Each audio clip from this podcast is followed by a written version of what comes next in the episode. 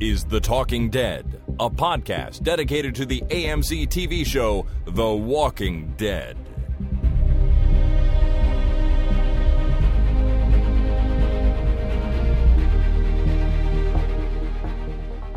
Hi, everybody. My name is Chris, And my name is Jason. and this is The Talking Dead number 465, recorded on Tuesday, November the 26th, 2019. Welcome to the show, everyone. It is good to be here. Welcome to the show, Jason. How are you doing? Thank you. It is good to be here, Chris. As always, All righty. you're looking fine. You're looking fine. Am I? Good. Thank you. I, I cut my hair and shaved my beard. Nice. I did neither of those things. I'm a scraggly mess. Yeah, well, I, it was time. I'd been thinking for days that I really needed a haircut, so I finally sprung and did it. And I feel so much better. It's like you're a whole new man when you cut your hair and shave your beard. I don't get that feeling.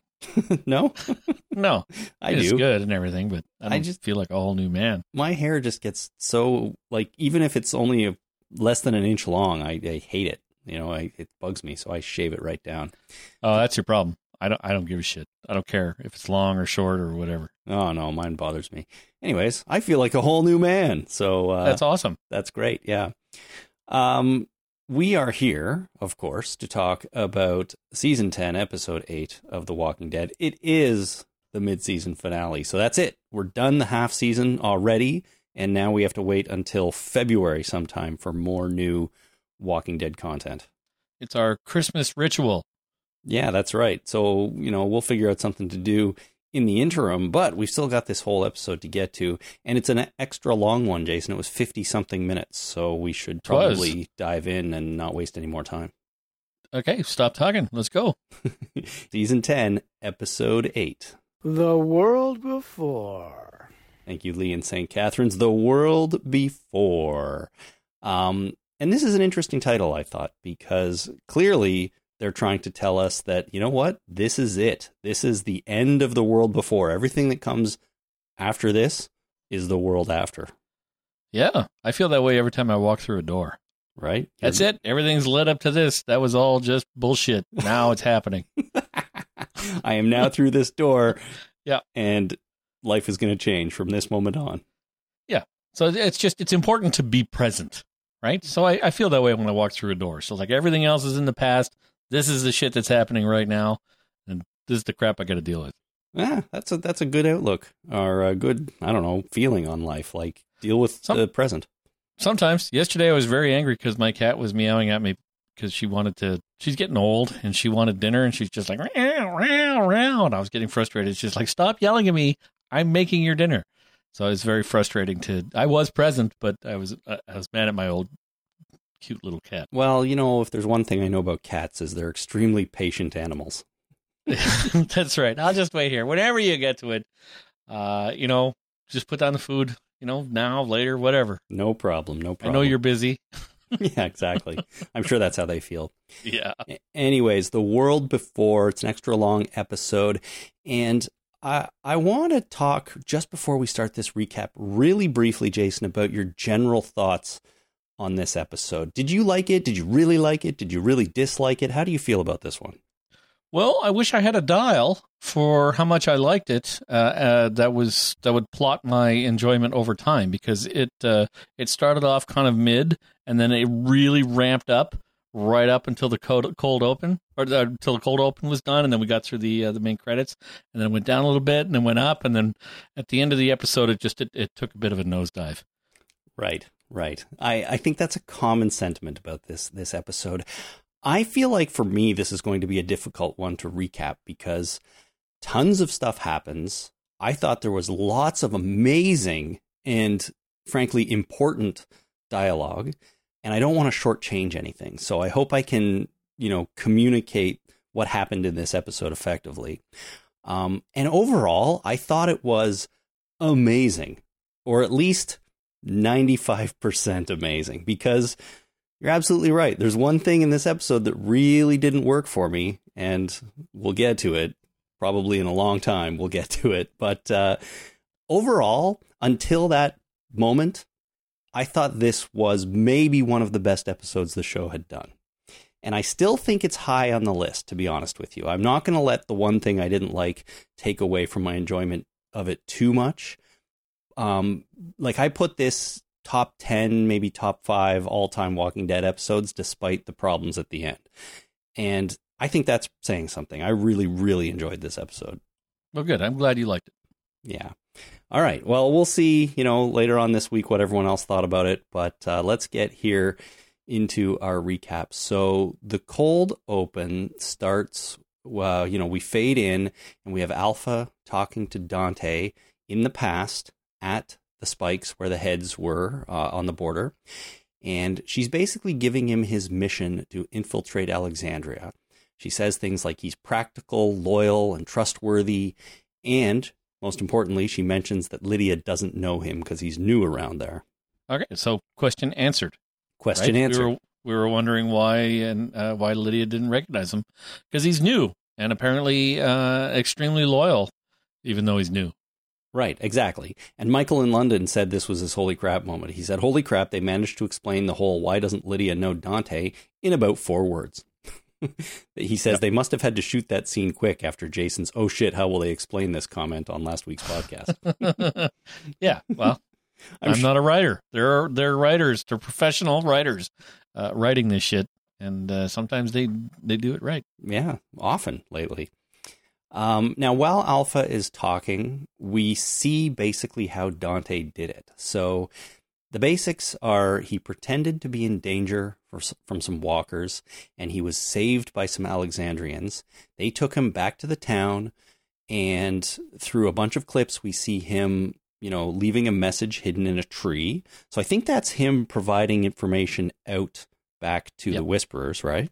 Yeah, he's making a, a dead drop. He's writing a note and dropping something. It's like, uh, you know, taping something to the underside of a bench and then making a mark on a mailbox so that they know Got to it. pick it up.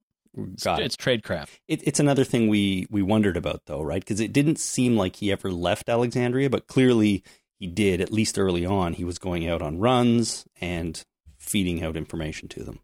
Yeah. So being a doctor is probably a dumb idea because you're probably, you know, 90% of your job is going to be inside the organization or inside the community. Mm-hmm. And, uh, you know, don't, they've had a you know, rough run of things with doctors in the past, which continues in this episode. But uh, why would they let him outside? Like, why would they let him go on runs? It's like, no, you, dude, you're the doctor. You stay here now. Yeah, This, you live here. You're you're valuable. I'm not going to let you go out there, you dumb shit. It's like, but I have to deliver my note. I mean, I really need to go for a walk. right. I like peeing in the woods. I I need some fresh air. Yeah. Uh, I don't know. It's a good point, but you got to remember they also had two doctors, so maybe it did make sense to have one go out looking specifically for medical supplies that he Yeah. might know best or something like that. I'm just saying. Yeah, that's like uh, you know, uh, feeding wood directly into a wood chipper with my right hand, uh, feeding it deep in and getting the, the the stuck bits out. It's like, well, if it gets mangled, I got another one. I got two hands. I, one's a spare, right? Right. That's why we have two of everything. That's why we have two. Yeah, so we have an extra. Well, anyways, he was out there delivering his messages, but it's something we wondered about, so we got that answer too. We see him painting Silence the Whispers on the sidewalk, so we Mm-hmm. know he was doing that now. We also see him tampering with the water valve, of course, uh, making it so that the water was undrinkable and therefore getting everybody sick. And we also see him smothering poor Cheryl with a pillow. Yeah. So you know, if he wasn't a bastard before, he's a bastard now, right? Like we we know it now. Yeah, we very, very much do. Uh, now, Alpha offers him a special place, she says, among the Whisperers when Alexandria falls and he returns. And Dante seems very moved by this whole speech that she gives him. Uh, and we cut right from the forest to him in the bedroom after he's killed Sadiq. So, right back into the present. They basically summed up his entire mission in, you know, three minutes of footage here, maybe not even. Yeah. What, what kind of special place can she offer? Like I thought they were all pretty much just, you know, animals. Well, I think she gives him a name. I think that's what it is. It's like she she gives him a name like she gave Gamma a name, and that's how whisperers are honored. That's my feeling. Right.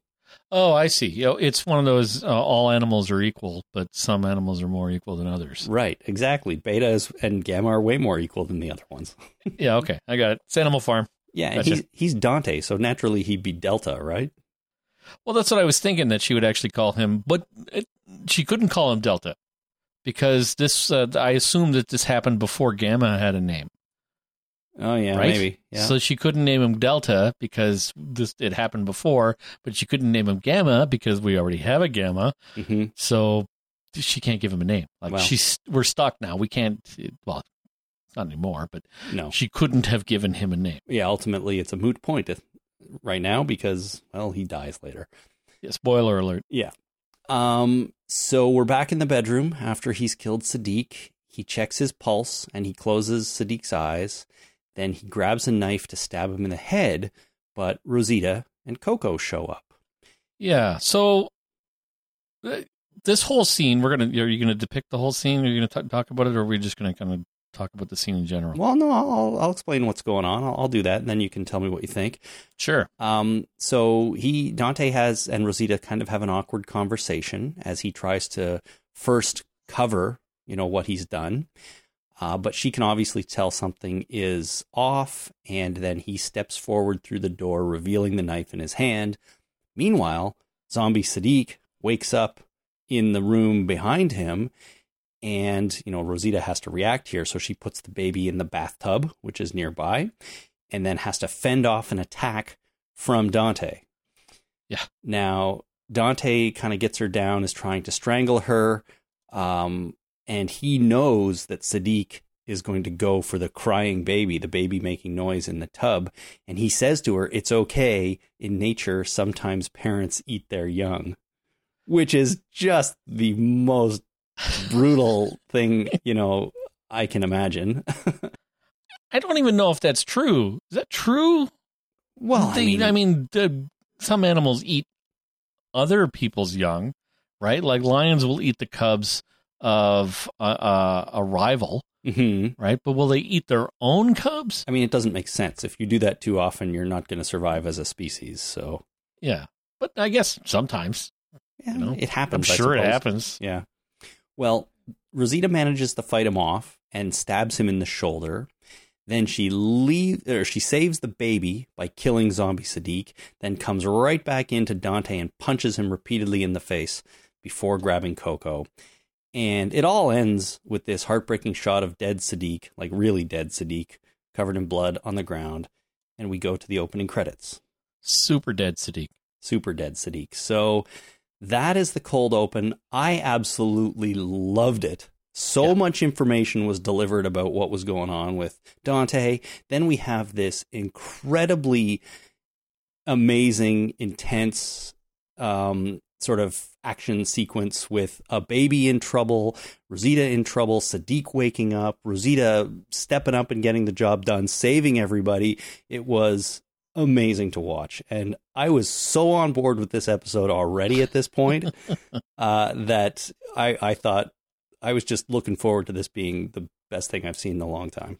Yeah, this definitely, I agree with you in everything you said. This definitely was the highlight of the episode. Uh, a couple things I want to call out, though, is uh, this is how you show a character is dead on The Walking Dead. Like, Sadiq is dead. I will concede that. I have, it's been a very long time since I've actually conceded that somebody is dead. Sadiq is dead because he died and then he became a zombie and then he was killed again. So he's, he's dead. He's double dead Yeah. super dead. Once you're double dead, you are dead, dead. yeah, you get you, it's not it's not enough to just be dead. You have to be warm and dead. Right. So yeah, okay. So Sadiq is dead. I'll agree with that. No problem. hmm Uh, the only problem I had with this scene is uh, I vicariously didn't like the crying baby. Uh, my wife really hates it when they make actor, actor babies cry on TV and in movies because you actually have to let the baby cry. You either make the baby cry or you let the baby cry. Either way, it seems cruel to make a like the baby's not acting when they're crying, right? No. They're not acting. They're upset. They I they're know. hungry. They got to be changed. They just got pinched. Who the hell knows? But crying babies are not acting, so I have a problem with that. I know, but I mean, sometimes for dramatic purposes, you need a crying baby. So how do you handle Yes. that? You make a baby cry, and it's just it it doesn't seem right. All right, fair enough. So because it's it, you know dogs when you have a dog or a cat or any other animal in a TV show or movie, they're acting right, unless you you know are unethical and you actually hurt an animal, which I. But generally speaking, if it's done right, they're acting. Everybody else is acting. Yeah. Babies when they cry are not acting. I understand. Well, So- did they did they show the baby like actually genuinely crying, or did you just Yes. hear it mostly? no, they showed it. That baby was upset lying in that tub. All right, And Well, it was uh, it was not only a cry, it was a wheeze cry. Like this this baby was very upset. okay. Well, and I don't like I don't like it when they do stuff to babies. No, and it's I it's most, mostly I get this from from my wife that she hates this kind of thing, but it's been ingrained in me to pay attention to this because she mentions it every time it happens. So fair enough. I don't like it when they put babies in in danger, in like in theor- theoretical danger or in plot danger, and I don't like it when they make babies cry on TV. Well, other than that, though, everything about this was fantastic. Yes, this definitely was a great uh, fight scene. It was uh, it was intense. The fact that uh, Coco was there just added a, a layer of uh, intensity, and then Sadiq b- being a zombie, me going, "Holy shit, he's actually dead," and uh, and then going after the baby. You know, uh, yeah, that's that's what good. makes it so um, really so tense because you know she's got to first deal with Dante and then do that in time to get back there and save her child, which is insane. Yeah. Oh, and then she's got to stab her baby daddy in the head. Yeah, without thinking about it, like with no hesitation either. And and she does it, which is that's just heartbreaking in itself. Um was there any because listen, because I wasn't 100% convinced that Sadiq was dead, you know, before he got up as a zombie, Uh-huh. was there any second or fraction of a second when you saw his eyes move you thought, "Oh my god, he is alive and he's going to save the day." No, because we heard him making zombie noises before that happened. Like we, you could Oh. hear the zombie noises coming out of the room before we ever saw anything. Okay. So they telegraphed it. Yeah. Okay. I didn't realize. I didn't really pick up on the zombie noises. So when his eyes moved, I'm like, "Oh my god, he's alive!" Oh no, he's a zombie. No, he's, he's there was there was zombie growling noises. okay, fair enough. Anyways, so we come back after the opening credits, and we are with Aaron at the border. Gamma comes up to him in a real no bullshit kind of mood. It looks like, and she wants to know if the Whisperer baby that Connie saved way back is still alive. And she reveals to him that it was her nephew, and she wants to see him. So she offers a trade information to see the baby. And Aaron makes her take her mask off and says that he can't promise anything, but give me the information and we'll talk. And Gamma reveals that her real name is Mary. Mary, Yeah, so we're getting some information about Mary here. Uh, we go. unless it's a lie. Well, it could be. Could be. I don't know. But for now, I think we're meant to believe that it's actually Mary. And she is having a crisis of faith. Like, should she stick with the Whisperers or does she want to betray them and see her nephew? Right. Well, having a name like Mary is a little on the nose if that's the case. Okay, maybe. but I don't think it's a lie. But you're right. It didn't occur to me. It could be Yeah. I mean, if you're going to make up a name, that'd be that'd be that'd be a good one. a good one. Yeah, sure. Well, we go over to Daryl, Carol, Father Gabe, and Rosita talking to Dante, who is now conscious again. And they're sitting in the uh, infirmary, it looks like. Father Gabe questions the ideology that he, uh, he put Sadiq through everything in the barn just to kill him months later. There's no logic to that, he says. And Dante says it wasn't part of the plan and that he liked Sadiq, but he found out who he was, so he had no choice but to kill him. And he also talks about the plan to encourage their paranoia about the whisperers just by being there and doing things that will that will do that. Uh, he says he looks forward to them struggling with what to do with them, and he says you got something from me too, which is some help and some Yep. doctoring and stuff like that. And they can't pretend that they didn't get anything from him. And and basically Dante is here questioning their entire pr- approach to society, pretty much. Um, sort of saying like what you guys have going on here doesn't work, you know, and it's all going to fall apart at some point.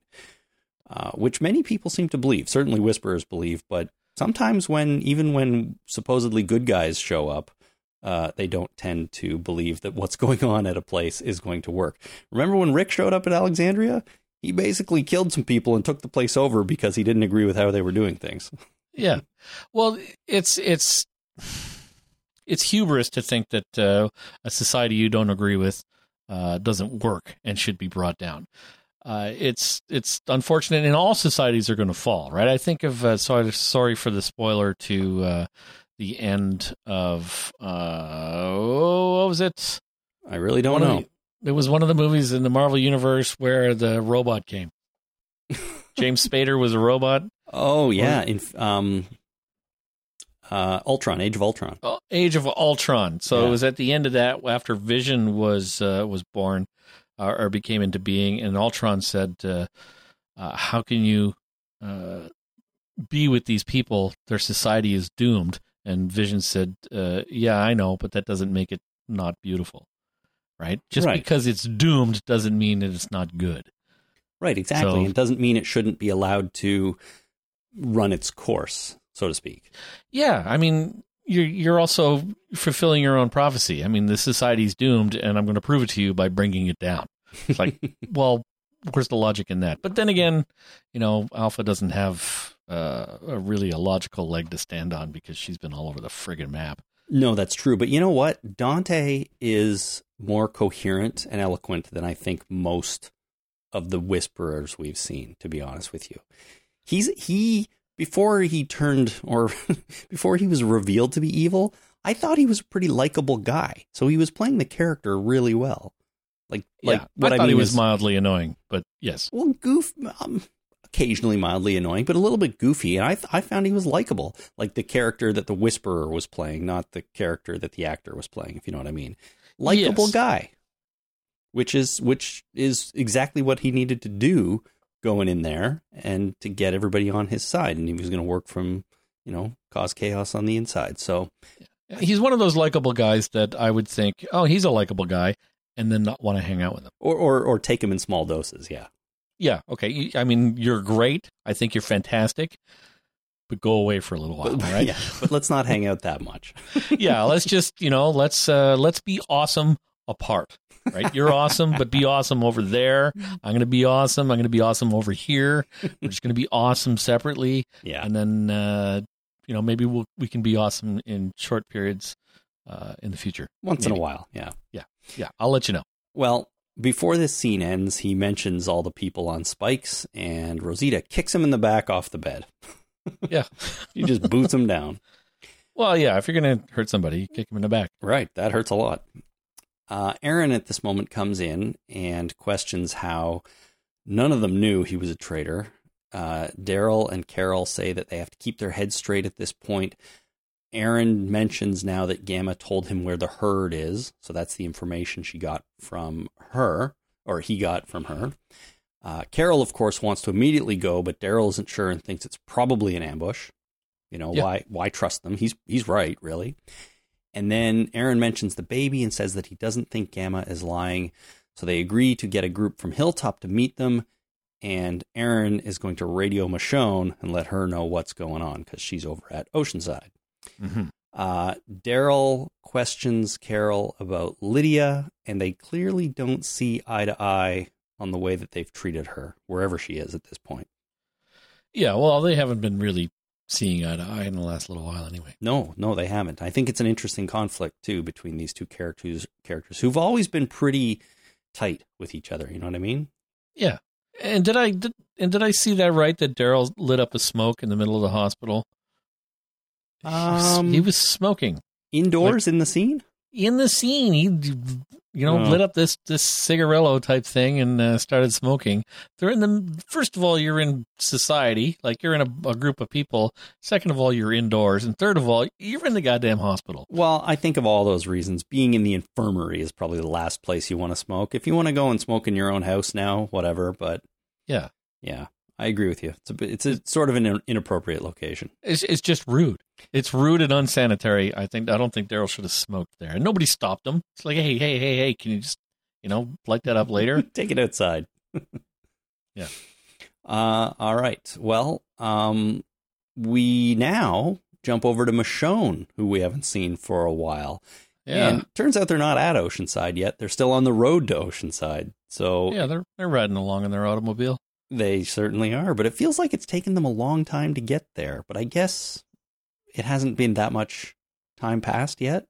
Yeah, it's okay. I mean, it, it takes a long time to get from one place to another in this society, and uh, just be happy that they didn't take a plane or a helicopter or a Oh. balloon. yes, I'm very happy they didn't take any of those ridiculous modes of transportation that would never work in the Walking Dead universe. That's right. Except we do have helicopters in this uh, in this particular show, but we haven't seen one in a while. We haven't seen one in a while, um, but one did show up recently on um, on a trailer for the new Walking Dead show that starts in the spring, which we'll probably talk about at some point. Super. Uh, yeah. I haven't seen that trailer yet. No, came out today or yesterday. Um, anyways, uh, they're on the road. Scott is with them, and he finds some fresh prints that he says look like a living person, uh, but just one. And Michonne says if it's a scout, like a whisperer spout, scout, uh, you know, one isn't dangerous, but they should be quiet as they proceed. And as they Did can, you just did you just say that you, they saw they found a fresh prince?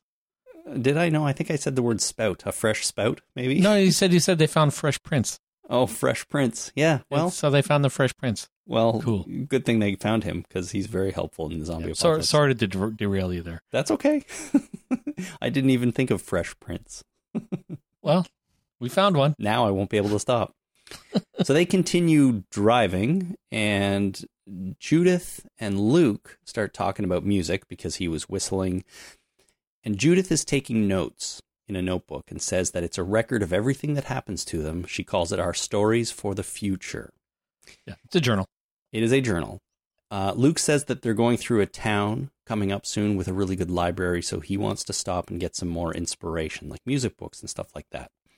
Now, I swear, Jason, if Judith recording everything in a notebook that happens to them isn't the single most important thing to happen on this show in a long time, especially when considering the fact that the show might end someday, I don't know what is.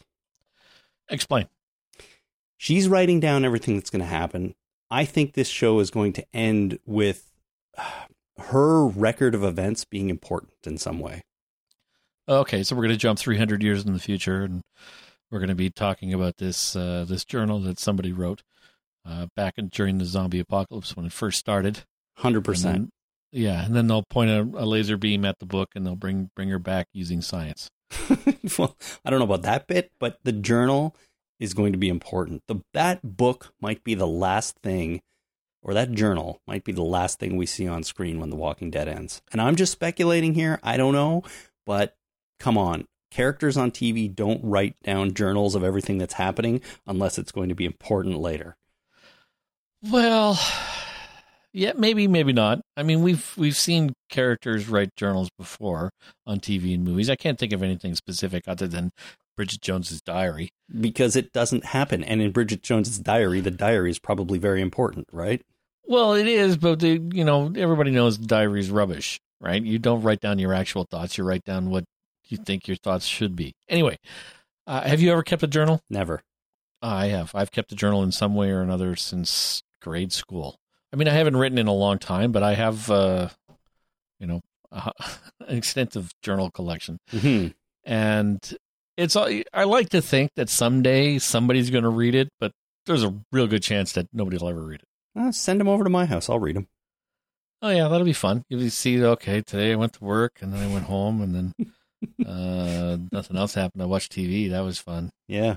It's been a, it's been a few years since I've uh, I've actually actively journaled. Well, I've never done it, but I'm just saying, like, characters on TV don't make this kind of a point, I don't think, without it being a thing in, in the future. I wouldn't be surprised if they reference it again as the seasons go on, uh, or we just sort of see her carrying it around, see her sitting, writing in it, things like that. So I just think it's going to be important. And as soon as she said it, it jumped out at me. So we'll have to see where the show goes, though. Okay. Yeah. All right. Well, we cut to the library that they're getting to, and they're entering the library. It seems safe, so they fan out and they look for books and supplies and things like that. Judith grabs a Russian English dictionary for Eugene. Very helpful. And Michonne and Judith take a look at a book, but she gets a call on the radio about what happened to Siddiq. Although we don't really see the conversation because we cut over to Luke, who's looking around the music section, and he gets attacked by a couple of zombies that are reaching through the lower shelves of the bookcase. Friggin' librarians. They're always sneaking around somewhere. Sneaky, quiet librarians. Yeah, they're just waiting Yeah. for someone to walk by. Jump out at you. You think uh, their primary reason for coming to the library is to look for toilet paper material? what, like tear up books and use them as toilet paper? Yeah, I remember. Uh, I think it was uh, in the states. It was one of the catalogs that uh, was widely widely distributed. That they stopped sending out the catalogs, and people complained uh, to the company that they wouldn't send the catalogs out anymore because uh, they didn't have proper toilet paper material. You'd leave them in the outhouse. They'd flip through the catalog, rip out a page, wipe their ass, and then you'd move on with your lives. Oh my god. And it wasn't until, uh, fun fact, it wasn't until like the early 1900s that uh, they started advertising toilet paper as splinter free. mm, less wood. So, uh, yeah, if you think our society sucks, think of that. yeah, seriously. Well, that sounds like an urban legend to me, but who knows? Maybe maybe it's true. No, everything I say is true. Oh, sorry. You're right. Yeah. I'll never doubt never doubt you again. I thought I was wrong once, but I was mistaken. Yeah, there you go. Well, um, he's attacked, Luke, and so he starts yelling for help, and then he's saved by a mystery guy who flees out the back door, and we don't really get a good look at him. Yeah. Uh, once My, my first thought was Michael from Michael? Lost. I Oh. thought it was Michael from Lost. It's not though. It's the guy from no, it's not. from Leftovers, the neighbor from Leftovers. That's who oh, that was. Yeah, that I knew I recognized him. I just I got the wrong show. Yeah, there you go. Well, he runs off, and then Michonne and the rest of the group show up. Uh, Scott goes after the guy, but and Michonne grabs his stuff, his orange backpack, and then says Siddiq is dead. So she's not very happy at that moment. Yes. After a commercial break, we come back, and Father Gabe is speaking at Siddiq's funeral. Everybody's around, including Eugene and Ezekiel, who I guess made the trip from Hilltop. Yeah, you got there just in time. I guess so, yeah. They all start throwing uh, dirt on the grave, and Rosita sits down beside it, and, you know, Father Gabe says some nice words. Um, as people are dispersing, Carol has a chat with Ezekiel before she leaves, and he's clearly having a rough time still, of course, because, you know, as we know, he has cancer, which is something we basically discovered and hasn't come back up again. Yeah. Um, but I'm sure it will play an important part down the road. Uh, but he doesn't mention this to Carol. I guess he doesn't want to upset her. And then he wishes her good luck on the mission to Alpha's herd, asks if he can help, but she says they're good. Yeah. So, You can always use more help when you're attacking a zombie herd, well, you know, yeah. owned by the Whisperers. It's like, yes, you always say, yes, I think we could use some help. When somebody Thank you. asks you. if you need help, you say yes. Yeah, if you're if you're going on an undercover mission to attack a large force uh, defended by another large capable enemy, then uh, yeah, you take some fucking help. No, no, we got this. We're just going to send in uh, three squirrels and uh, and two turtles, and they'll be fine. That's a dream team, right? That's the A team: three squirrels and two turtles. well, the turtles are armored, but you have the squirrels running around. Uh, you know, they're they're fast, Right. right? So it's uh, it's the best of both worlds. exactly. You know, you got you got your you got your tanks and your uh, you know your, your little men running around. it's it's it's great. Your infantry. Uh, Yeah. Qu- uh, quick aside. Uh, do you ever wonder about how uh, a photon can act like a wave and a particle at the same time? No, Jason. How can a photon and a wave act like a particle at the same it's time? not a it's not a joke. That's a real thing. oh, Uh, a photon sometimes behaves well. It behaves like a particle and it behaves like a wave. And if you ever wonder how that's possible, watch a squirrel run across the road because it's a thing. But when it runs, it looks like a wave. okay. That's it. I'll I'll keep that in mind next time I watch a squirrel run across the road. It, I see it almost every day, so Yeah. There's a lot of squirrels around here. A lot of squirrels everywhere around here. Yeah, that's true. Um, so we see Rosita. She's walking back home, I guess, and she hears some zombies outside the wall. So she goes out to kill them. And she puts on this really awesome pair of brass knuckles that has spikes on them. So she can like punch spikes into their faces, which is pretty sweet. Cool. Uh, she gets into some trouble, though, of course, because one of them is wearing a helmet. And Eugene shows up to help her out. After the zombie is dead, they have a quick talk, and he says he's on his way home, indicating that he's probably going to stay at Hilltop, although he kind of cuts himself off on the word home, right? Because he maybe doesn't want to quite admit that he's not coming back to Alexandria. Or maybe he was he's so comfortable with Rosita that he forgot to Eugenify his language and it was just changing I would normally say home uh, but I'm trying to uh, distance myself from you, so I'm going to eugenify that and say domicile. Yeah, I mean, there's that element too to it, right? In his current emotional state and who he's talking to, he almost does dial back the Eugeneness a little bit. Like you can you can feel it, right? Which is which is weird. It almost indicates like he's he's playing this character to keep people at arm's length a little bit, right? It's like if Yeah. I act super weird, people I won't have to get close to anybody, right? Uh, yeah, because it will keep keep people at arm's length when you're talking like that. It's just like, whoa, dude, Yeah. I like you and everything, but uh, you know, go be awesome over there. I'm gonna, you know, you maybe hang out with Dante. I'm gonna go be awesome over here. Yeah. uh, you know, see you later, buddy. it's the same it's the same thing, just a little bit different, right? You just You're awesome. I'd love to hang out with you, but uh, you know Oh. what? I gotta go. not right now. Yeah. Busy. Yeah. Gotta go uh, bake a cake. I gotta go. Uh, you know, see a man about a magazine. yes, exactly. Yeah. So, uh, anyways, at, at the same time, though, this is a really nice scene because he does offer his consolence, condolences, and and then he does the classic thing that everybody does at some point in their life. He wishes her safe travels, but then he realizes he's the one who's traveling. Yeah, Right? that's that, that's exactly right. When uh, you remember when I bought the uh, the recording thing to travel to Lexington that one time, yes. and I went to Long and McQuade and I picked it up, and I was he's like, "Oh, what do you need this for?" It's like, "Well, I'm going on a trip. I need to do some podcasting, so I need to take it with me." And then as I was leaving, he said, "Oh, have a nice trip." I said, "Okay, you too." Yeah, exactly. So That's that happens. it happens. It's happened to everybody, and that's sort of what happens to him here. And it was one of the things that made this scene really work for me. It felt real. It you could feel the connection between these two characters. It was somehow funny and sad at the same time, like genuinely sad, not disappointing sad. You know, um, there was it was like the perfect bit of sort of awkwardness between them, but you could also tell they were really uh, close or or have known each other for a long time. So I thought both these actors killed it in this scene, and plus it was written really well. So Yeah. again, just the episode is still on the up for me, and I'm, I've been loving every minute of it to this point. Awesome. So we go to Father Gabe though, and he's watching the video that they made with Dante, his original interview. So that's something they're still doing after all these years, videotaping Yeah. newcomers to Alexandria. And Dante is on tape talking about being a father and just trying to get by. Gabe asks him how many people he's killed, and he says just one man who tried to hurt his son, but Walker's got him in the end, anyways hmm right? It's a pretty good sob story.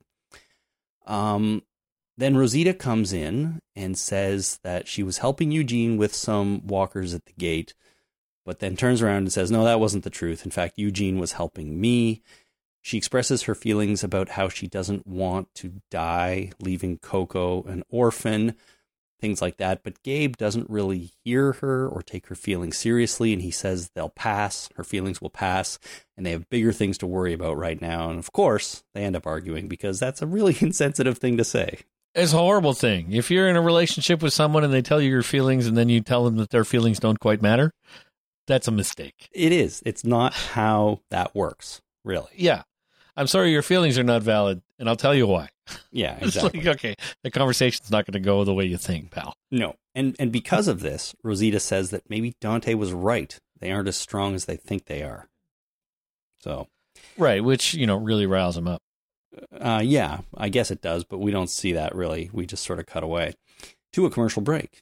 And when we come back, we are with a scene with Aaron. He's playing a, like name the state capitals game with Gracie, who's kind of all grown up now compared to the, you know, when we first met her. And he tells her this story about a time he was hiking in California.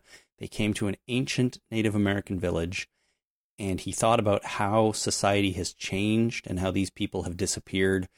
Um, he also mentions that he was one of the first people at Alexandria back when they had high hopes for what it could be. And Gracie asks what happened to those people, and he says, "I don't know." And and again, this was just a, another great scene I thought, which I think a lot of people kind of just gloss over. But when you think about it, he's kind of saying, you know, this is short lived, and this might not last forever, and someday no one might remember us being here. And and on the flip Yep. side, someday no one might remember the whisperers being here either. Right? It's all fleeting and it could disappear at any time. Better keep a journal. Better you better write everything down. See? It's all coming together. Yeah. Uh so back with Michonne and her gang, they arrive at Oceanside now.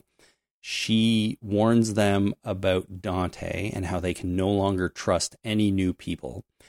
Uh, so, th- and then at that point, they bring a new guy in struggling who they found trying to steal a boat. And Luke pipes up and says, This is the guy that saved me in the library. He's not all bad. You know, he saved me. Yeah. Uh, but of course, nobody trusts him. And Luke suggests that they have some mercy on the guy. But suddenly, a whole bunch of zombies attack. I guess the commotion attracted them, or maybe this new guy kind of brought them in if they were following him. So they have to start fighting off the zombies, and Michonne suddenly realizes that she doesn't know where Judith is, who was oh, momentarily, you know, a moment ago just standing right beside her. kids. yeah, they can just run off at any moment. You got to watch out. It's almost like they have minds of their own. Almost. You would you would almost think that, yeah. Yeah. So Father Gabe comes into the cell to talk to Dante. So we're back in Alexandria now. He questions him about what he said on the video about having a son. Uh, you know, Dante says trusting people in this world is a meaningless idea. So Gabe opens up the lock and enters the cell, which I'm thinking, wow, that's a pretty good sign of trust. I'm going to walk in here with you and make myself vulnerable to you. Uh, Um, yeah. I It's mean- not quite. It's maybe the other way around. But or you're thinking it's more of a power play, like walk in. Well, I don't know if it's a power play, but uh, I'm pretty sure he knew exactly what was going to happen uh, the moment he went downstairs. Oh, oh, I agree with you 100%. But I'm saying, me as a viewer, not knowing what's about to happen, I thought Oh. he's like, you know, Dante says you can't trust anybody. It's a mistake or it's a meaningless idea. So Father Gabe is like, okay, I, I, I'm going to open this gate, trusting you to prove you wrong, kind of thing. Right. Now, it doesn't. Dante really sucks at this, you know. Like his uh now that he's caught, he he's not he's just kind of throwing shit in their faces left, right, and center. He's just asking to be killed. Like Well- by either Carol or Daryl or uh Rosita. But as as it turns out, none of those people kill him. But he's just he's just asking for it. He he is, but I kind of appreciated that. Like he didn't he didn't try to keep up the facade, right? He didn't try to grovel to them or beg for forgiveness or whatever. He just he continued to toe the party line and say, "You know what? We do not agree with what's going on here. We're trying to take you down because we fundamentally believe different things than you guys here at Alexandria about what the hell's going on in this society." And I, I kind of appreciated that. I liked that. And I thought the guy who plays Dante did an amazing job too. He did. He did. It was good. This Very was good. This episode had all of his best acting, I think, that we've seen um, over the course of this show. And it's amazing that it, it all comes out when he is sort of reverted back to his quote unquote evil persona, right? He's he seems to be really good at that. Yeah, well, maybe Yeah, maybe he'll be evil in something else. Yeah, maybe he will. So Dante, as Gabe walks in, Dante backs up his feelings by saying nobody is good in this world. Nobody's good. Father Gabe questions whether people deserve second chances. And he says, I think he says that um, sometimes, you know, sometimes people he doesn't know if people deserve second chances, but sometimes they get one.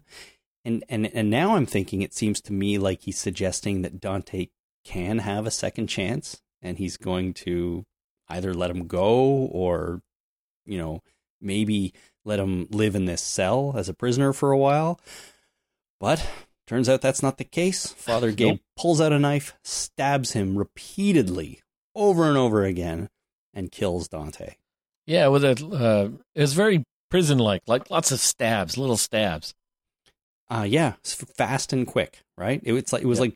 like well, Keith on Facebook wrote, "Holy crap, did Negan teach Father Gabe how to stab like that because Negan stabbed that wild boar quickly and That's right. you know, over and over again." So maybe they maybe yeah, maybe they had conversations about how to stab people. Right. You really want to kill a dude quick? Stab fast Stab lots of times, lots of holes to bleed out, and uh, yeah, mm-hmm. so that that's the best thing to do. Like, don't just stab him once and then go. Yeah, you know what? I think you're probably down. That's exactly what Rosita did, right? She stabbed him in the in the uh, in the shoulder, uh-huh. and she went, "Yeah, you're down," and then went in the other room to deal with uh, uh, Zombie Siddiq, and then came back and he was already getting up, so she had to knee him in the face. Well, she punched him in the face repeatedly. I suppose she could have stabbed him some more. Yeah, she kneed him in the face to get him on the ground, and then she punched him repeatedly. Okay, well, I'm which, which is just going to fuck up your hand. Like you really shouldn't do that. Like punch people. In... Heads are hard. Oh like, yeah, they're they're they're protecting that brain pan. Uh, you know, protecting that brain that you carry around in the top of your head for some reason. Uh, they're really hard. You and the bones in your hand are very delicate. So uh, be careful. Mm-hmm. Like don't don't do that. She wasn't wearing her spiked um brass knuckles. Yeah, well, that's why I invented brass knuckles, right? So that to protect your fucking hand from uh from being damaged. Yeah, and I, you know, and they used to have uh instead before boxing with the gloves, they used to just be barefisted, right? And the uh, the fights were actually less brutal because you couldn't punch really hard. Because if you punched really hard, you'd bust up your hand. So the the fights were actually a lot more uh, a lot less violent. But once they put the gloves on, you could hit as hard as you wanted without uh, worrying about damaging your hand that much. So the, the hits got harder. And boxing is uh, much more brutal now that they put on the gloves. It's weird, but it's true. Interesting. Yeah. Even though there's some padding provided by the gloves, but you yeah, don't have to hold back. You don't have to hold back. That's the thing. So uh, she was not holding back, and she probably uh, has one hell of a messed up hand. Remember, Rick did that in the comic. He uh, punched somebody and he he beat the shit out of somebody in the first uh, like issue 20 or something like that and he really mangled up his hand i sort of do it's been a while since i've read that but i mean you've seen that happen before i think probably even yeah. on the tv show maybe a couple yeah. people like bust a finger or something yeah it happens when you uh, when you get into a fight so she should be careful yeah she really or wear should. the brass knuckles you know just to be safe true but i'm glad she didn't kill uh, Dante in that opening scene because it would have robbed us of all this good stuff with him throughout this episode up until this point where he is now for sure dead. Yeah, and now we get a prison preacher murder and everything's good. Everything is back to normal. the priests right. the priests are killing people. uh, yeah, the one-eyed preacher prison murder. There you go. So, we have we take a commercial break and we return to Oceanside uh, the, we're still in this sort of zombie fight. The new guy is running away, but Judith slices him in his leg and he goes down. She then goes over to kill a walker and holds him at sword point and calls for her mom, Michonne, which was pretty fun scene, I thought. Judith being awesome. I enjoy watching that. Judith being awesome is awesome. Yeah. Um, back in Alexandria, Rosita is inside holding Coco. She's reassuring the baby that she'll grow up knowing safety and family. Really, she's reassuring herself of these things, I think. Uh, she looks out the window and she sees Father Gabe leaving the cell with blood on him. And I'm pretty clear, or I'm pretty sure it's clear that she knows exactly what's gone down in there. Yep, I think so. Now we cut over to Daryl, Carol, and Aaron in the forest. They meet up with Connie, Kelly, Jerry, and Magna. So this is the team from Hilltop that is going to join them on their mission. And Daryl, as they're walking along, uh, says thanks for helping to Connie. And she responds by pulling out her notepad, opening it to a page with the words anything for us written on it. Now, remind me, Mr. Miles, because I made a note here that it, it was already written down. She didn't have to take out a pen and write that. She had it pre-written.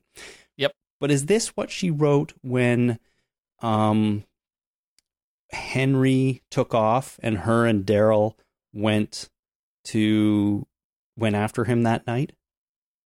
Or was that something else? So you think you think that this notebook that she has is a flip book of standard responses?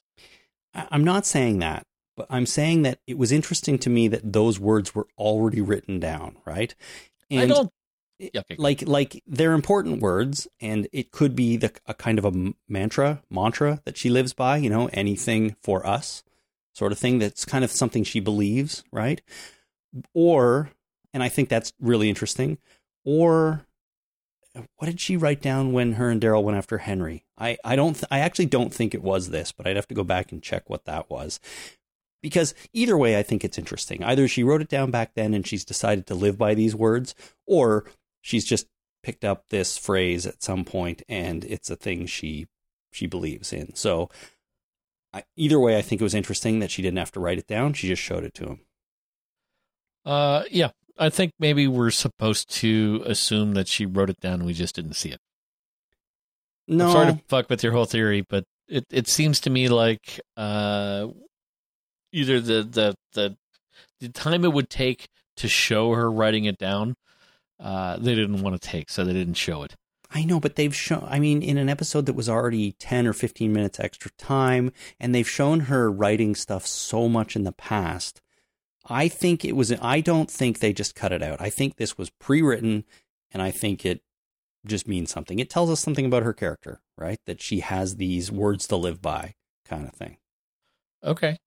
But I just wasn't clear if it was new or if it came from the Henry thing. But uh, in any case, I liked it, and I thought it I, was. I just assumed it was uh, that they she had written it down and we just didn't see that part of.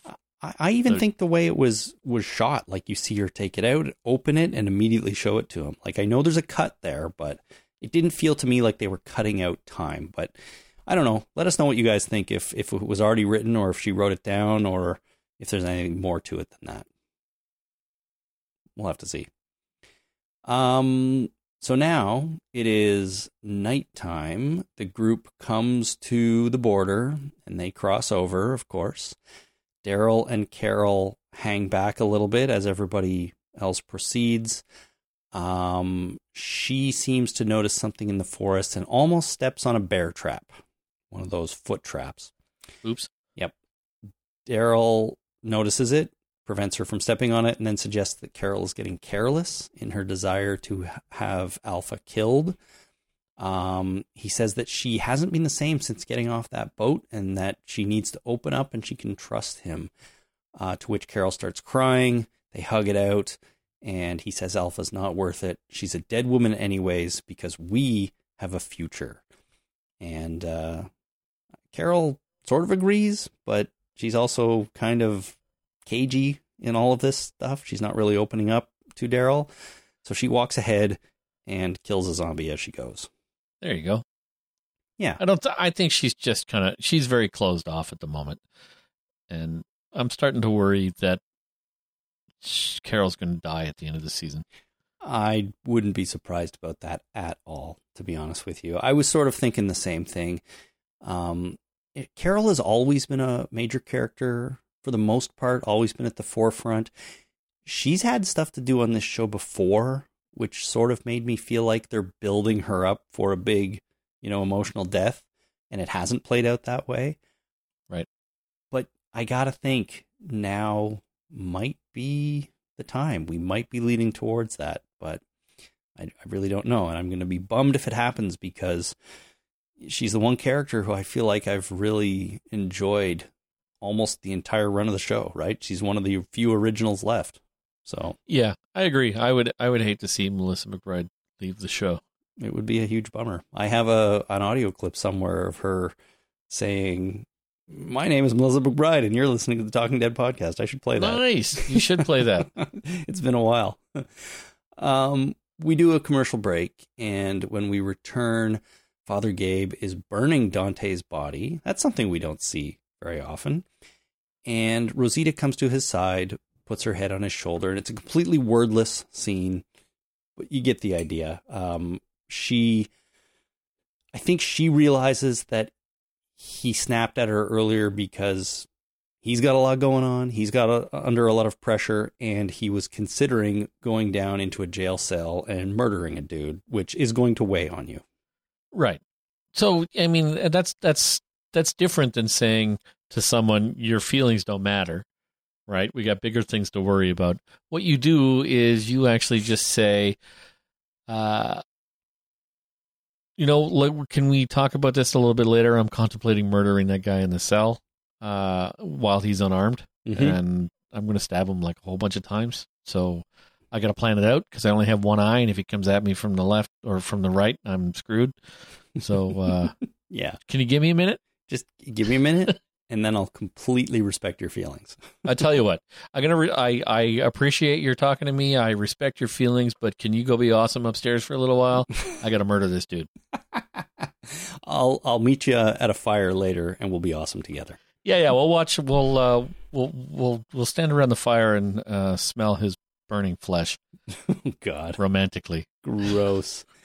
um, but the fact that this scene is quiet or wordless, I mean, the the whole the message is portrayed though. Like you get what's going on here, right? They're Yeah.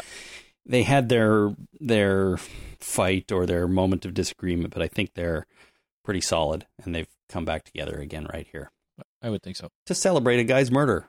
Who knows? It's the Walking Yeah. Dead. Well, you, you know, it's the little things. It's the little things, yeah. We cut over to Oceanside, and the new guy, he wakes up with his wrists bound. Judith is sitting there watching him while reading a book. He says that the book was for his daughter and lunges at her, but uh, she, you know, gets out of the way. He falls on his face. And then Michonne approaches and asks Judith to leave them alone for a minute. They're going to have a little chat. Yeah. So Michonne doesn't trust this guy, of course, and wants to know what he's really doing there. Um, she thinks that he's been watching them, and eventually he reveals that he's out looking for supplies and is just trying to get back to his family.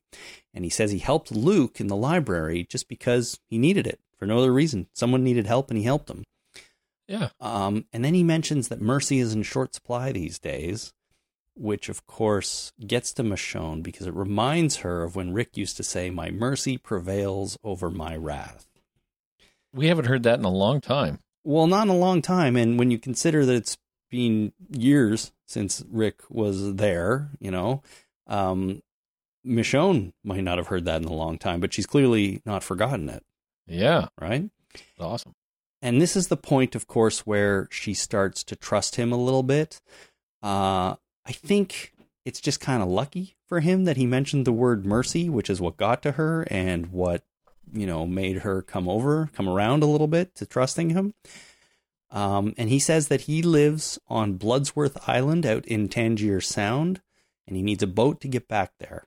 So that's all he was What? doing. He was trying to steal a boat to get back to his family. Okay. First of all, is that a real place? It is indeed a real place. In fact, it's actually a real island, Bloodsworth Island. I looked it up. Okay. Cool. How how'd he get here without a boat? Well, Like, I, I'm he- sure he took a boat, but Yeah. maybe it got destroyed. Well, he shouldn't be trusted with another one then. well, I guess not, but he has a partner on the boat that he takes this time. Well, that's good. I mean, it's it's good to have a chaperone if Mhm. you can't be trusted to, you know, sail your own boat. Yeah, or or maybe he he made landfall like somewhere else, traveled up the coast or down the coast, and then he was so he's not close to his original boat now, and he needs another one. Yeah, maybe he took boat building uh, a boat building course uh, taught by John Dory uh, when they Mm. had to cross the, that water, and he really sucked at it. So maybe this guy sucked at boat building, Yeah, and the boat right. sank halfway through. I forgot about that. John Dory tries to build a raft, and it basically doesn't work at all. Uh, yeah, Poor John Dory. I still love that guy, but can't build a boat to save his life. no, well, he you know he's a trick shooter. He's, he can't do everything. He's not a jack of all trades. He's just you know I am a lover and a shooter and not a sailor. Definitely not a sailor. No. Yeah. Um. Anyways, the dude also mentions to Michonne that uh, he can help her fight, or he has something that can help her f- fight against her enemies. Yeah. So later on, Michonne chel- tells Judith that he has weapons that could maybe kill the herd, Alpha's herd. And Michonne is going to go with him to the island alone, just the two of them. Um, and she, sell- she tells Judith that she can't come, uh, and if it can end the war, she has to go and find out. So we go back to the group who are going after the herd. Uh, they arrive at the location where the herd is supposed to be. They look down into the valley and nothing is there. So Daryl's pretty pissed off. He now believes that Gamma lied to them. Um, and he goes to leave, but Aaron says the herd might have been there recently. Uh, you know, he doesn't Gamma or um, Aaron doesn't believe that Gamma lied, uh, and you know there must be something to this. Daryl wants to go find Lydia, and as they all leave, Aaron says to Carol that he wasn't wrong. Like I'm not wrong about this. There's something going on here. And as they all leave, well, everybody leaves except Carol, who kind of lingers, staring down into the valley a little bit. Yeah, I mean, it looks like there's been a herd here recently. Like everything's all trampled and stuff, so it, it looks like they they just kind of moved uh, away recently. Well, yeah, I thought it looked like that a little bit too, um, but I can understand Daryl kind of being pissed off, right? He was the one skeptical skeptical from the beginning and sort of saying that this is probably an ambush. Maybe we shouldn't go exactly where they tell us to. Right. So the, the idea, the best thing to do is to get there, notice that the zombies are not where they're supposed to be, and then stand around and talk about it for a while. right. Wait until you're attacked. Yeah. So, what else could they do? They bas- they left pretty fast though. Uh, they did, but Mhm. they should have been. Oh shit! Let's go talk about this and get the get the ham and cheese out of there and go talk about it someplace else where it's a little safer. Yeah, yeah, probably. Uh, instead, though, this is what they do, and we go to a commercial break. So, return from the break, we're back in Oceanside. Michonne is telling the mystery guy that she will take him home in exchange for his weapons, and that his debt to Oceanside will be paid off because of this. What debt? Well, his debt for stealing a boat, causing some commotion, and le- leading, I guess, zombies into the place. Like earlier uh-huh. on, Cyndie or one of the Oceansiders, I, I forget who, said that, you know, you did this, we've hung men for less. So they take this shit pretty seriously. Well, uh, that's true, but it just it sounds like uh, when you say you know pay off your debt, it's like wow, okay, you stole the sail, that's fifty bucks, and then uh, you uh, came within our border, that's twenty five, uh, and then you ran, that's like thirty bucks right there. Mhm. So that's what one hundred and twenty twenty dollars that you owe us. So you gotta you gotta you gotta work that off. Yeah. Right. So start washing dishes, or maybe give us a bunch of weapons. It's up to you. It's up to you. I mean, you may be thinking of debt a little too monetarily. Monetarily? Is that a word? Well, yeah. I mean, you could. Is there another meaning for the word debt that Hmm. doesn't have to do with money? well, sure, you can owe someone th- something that's not money, but I owe you. It's like I'm in your debt. I guess that's a figure of speech. Okay, I'll concede it There you go. slightly. I'll back off a little bit. Well, um, anyways, uh, Michonne's going to escort him in exchange for the weapons, and he won't, you know, be in trouble with Oceanside anymore. She gives him back his bag of stuff, shakes her, uh, shakes his hand, and he finally introduces himself as Virgil. So we got his name, Virgil. Uh, now Michonne tells the rest of them to head back to town and let the council know what she's doing. Luke jokes about that, you know, nobody should worry because we have Judith looking after us. Good old Luke, always lightening the mood. Yep. Uh, before they leave, Michonne gives Judith a walkie and tells her to radio her as much as she wants. And then we cut to a long shot of Michonne and Virgil in the sailboat on the water on their way to Bloodsworth Island. Yep, they're sailing. They sure. Little tiny are. boat in the open ocean. They sure are. Hope they know what they're doing. The hunting group uh, is going after Lydia, I guess. They're tracking her. And Carol starts staring the opposite direction into the forest. She sneaks forward a little bit because I guess she thinks she sees something again. And wouldn't you know it, there's Alpha standing across a clearing. Alpha all alone, just standing there, saying, Yeah. like, come and get me. I'm right here. Carol must have Alphadar or something. She just every time she w- goes across the border, she runs into Alpha, Yeah, she must. She knows exactly where she is for some reason. and Alpha's always by herself. It's weird.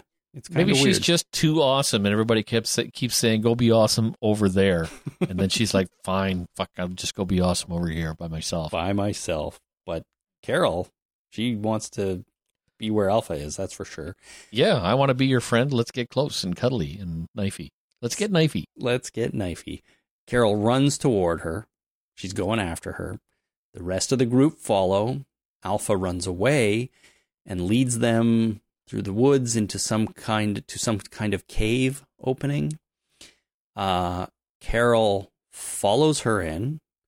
The rest of the group is delayed a little bit by some walkers that they have to kill, but eventually everybody else runs into the cave. Daryl is the last one pulling up the rear because he was killing zombies the longest. He then very slowly follows everyone into the cave with his knives drawn. He's being cautious. Yeah, he's got his knives out, of, uh, knives akimbo. Knives akimbo. He creeps along in the dark, but then falls down some kind of shaft or hole. I don't know. He ends up underground with the rest of the group who are down there. Who the, so I guess they all fell in the hole too, and they're trapped in this cave in what appears, well, with what appears to be hundreds of zombies, uh, all sort of mashed into this rock formation. So the zombies are not an immediate threat to them because they're all stuck in this sort of rock formation, but they're down there in the dark, stuck, seemingly with nowhere to go. And the end. Episode over. I, have seven problems with this ending. Well, you often quote a number.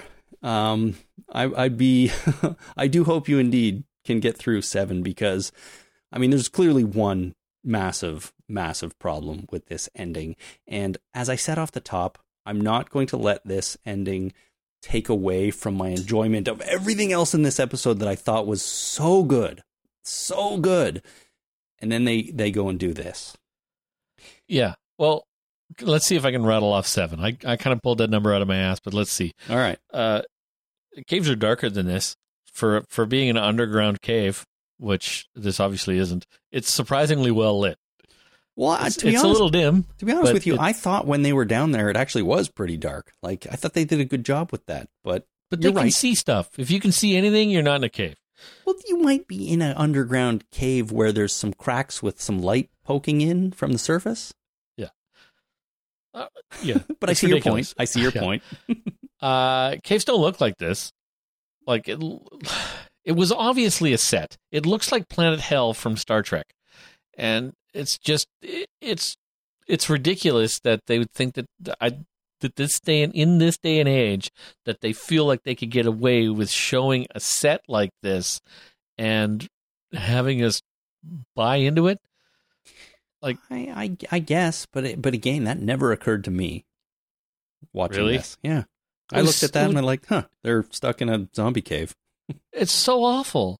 Okay, like it, it's know. such it's so a soundstage like it's just it's it's it it it makes me angry that it's so soundstagey well, and caves are not this big like there's no way caves are this big well, you don't. Oh, I mean, come on, caves come in all shapes and sizes, just like people. they they do but they're not big dry affairs like this like there was Mm. dirt everywhere and the dirt fell on uh on uh on daryl like they're not dry they're damp and they're wet Well, l- let me ask you this question. The Yeah. entire snowstorm at the end of last season was a soundstage too. Did that Yes. look terrible or did that look good? that looked good compared to this garbage Okay, fair. Fair enough. I, I thought the snow looked good too. but the, the cave didn't bother me. Anyways, so cave um looked bad. So Yeah, looked bad, Next. well lit, soundstage, so, soundstage. He's too big.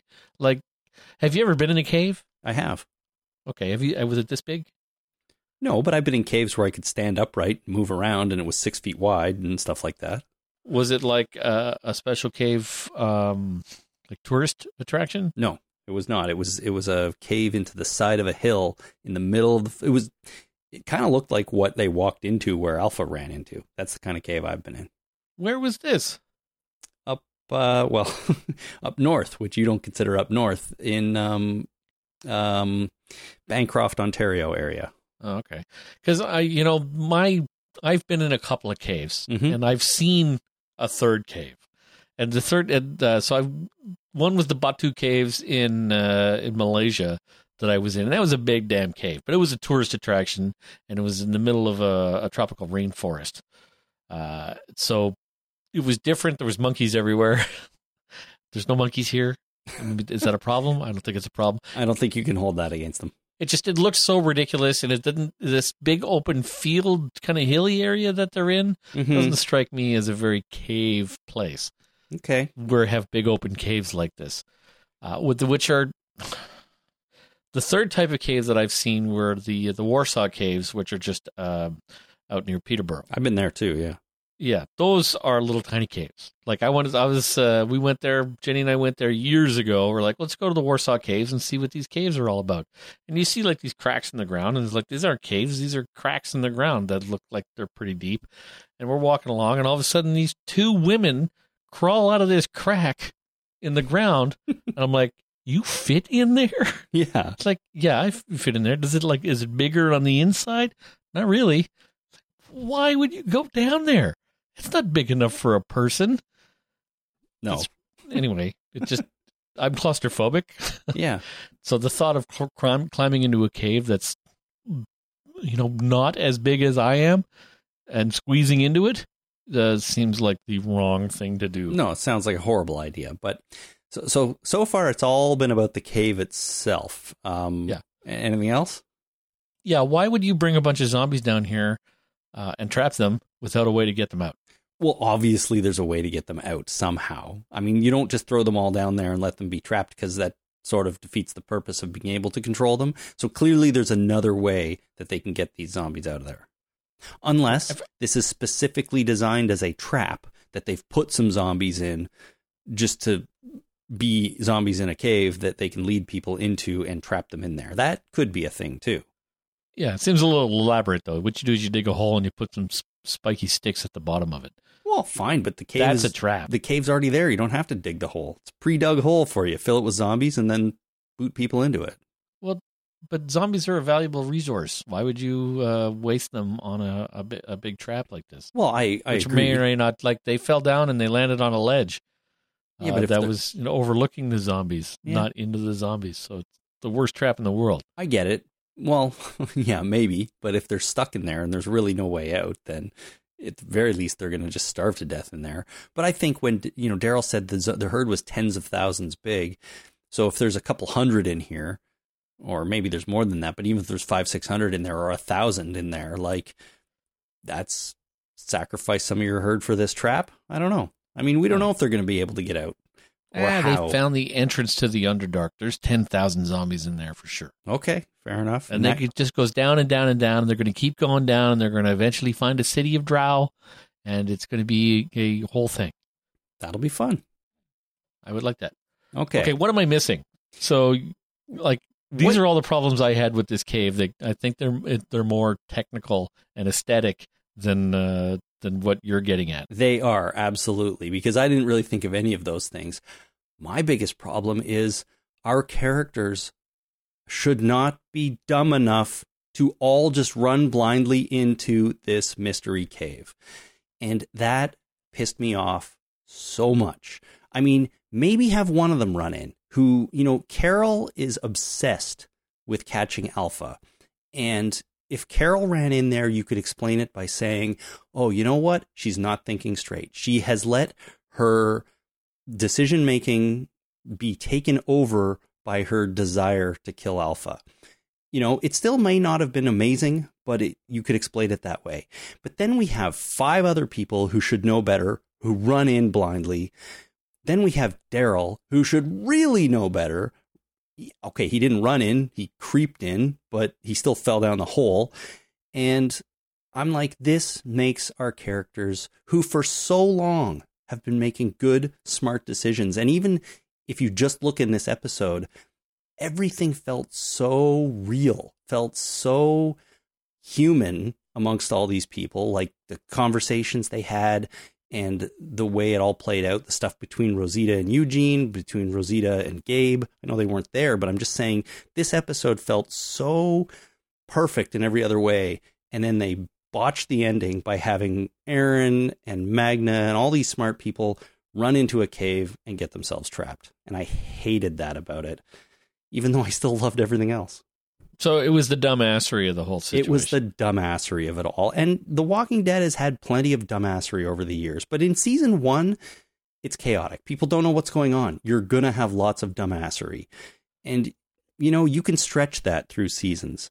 And yeah, fine, there was dumbassery in season five and six and seven and eight and everything, but um, or or people doing things that you wouldn't expect them to do, or you know, giving giving Rick 45 chances to shoot Negan and he never takes it. Like, you know, that's all annoying, but we haven't had too much of that in a long time now and suddenly here we are with all these people just running blindly into a cave following their arch nemesis. And even when you think about it, Daryl says earlier, you you know, like there's a good chance this is an ambush, this is a trap and he was right. He just was raw. He was just incorrect about when the trap was coming, but it seems like he forgot he said that or he had that thought in his brain at any time. So uh-huh. it was annoying. Um, it doesn't bother me at all that this is a bit of a cliffhanger. I think this is just a, a fine cliffhanger. Our characters are in trouble and we're going to have to wait to find out how they get out. That's totally fine with me. It was just the logistics of them going in there at all that bothered me. And I think if they just sent Carol in and left everyone else outside, I think we wouldn't have a problem because it would make at least some sense. Right. Well, maybe Carol goes in because she's in a rush, right? And that makes sense. And then Daryl goes in after her because he's already ha- he already has a track re- record of saving her from uh, her own dumbassery, almost stepping in that bear trap. So maybe it's just Carol running in, and then Daryl going in after her, and then they, then they too find themselves at the bottom of this sure. ridiculous dumb cave that couldn't possibly exist and is obviously a soundstage. Sure, that would be fine. I mean, one character goes in because she's not thinking straight because she's obsessed with catching this this enemy. Another one goes in to help her, you know, because he's in love with her or or something.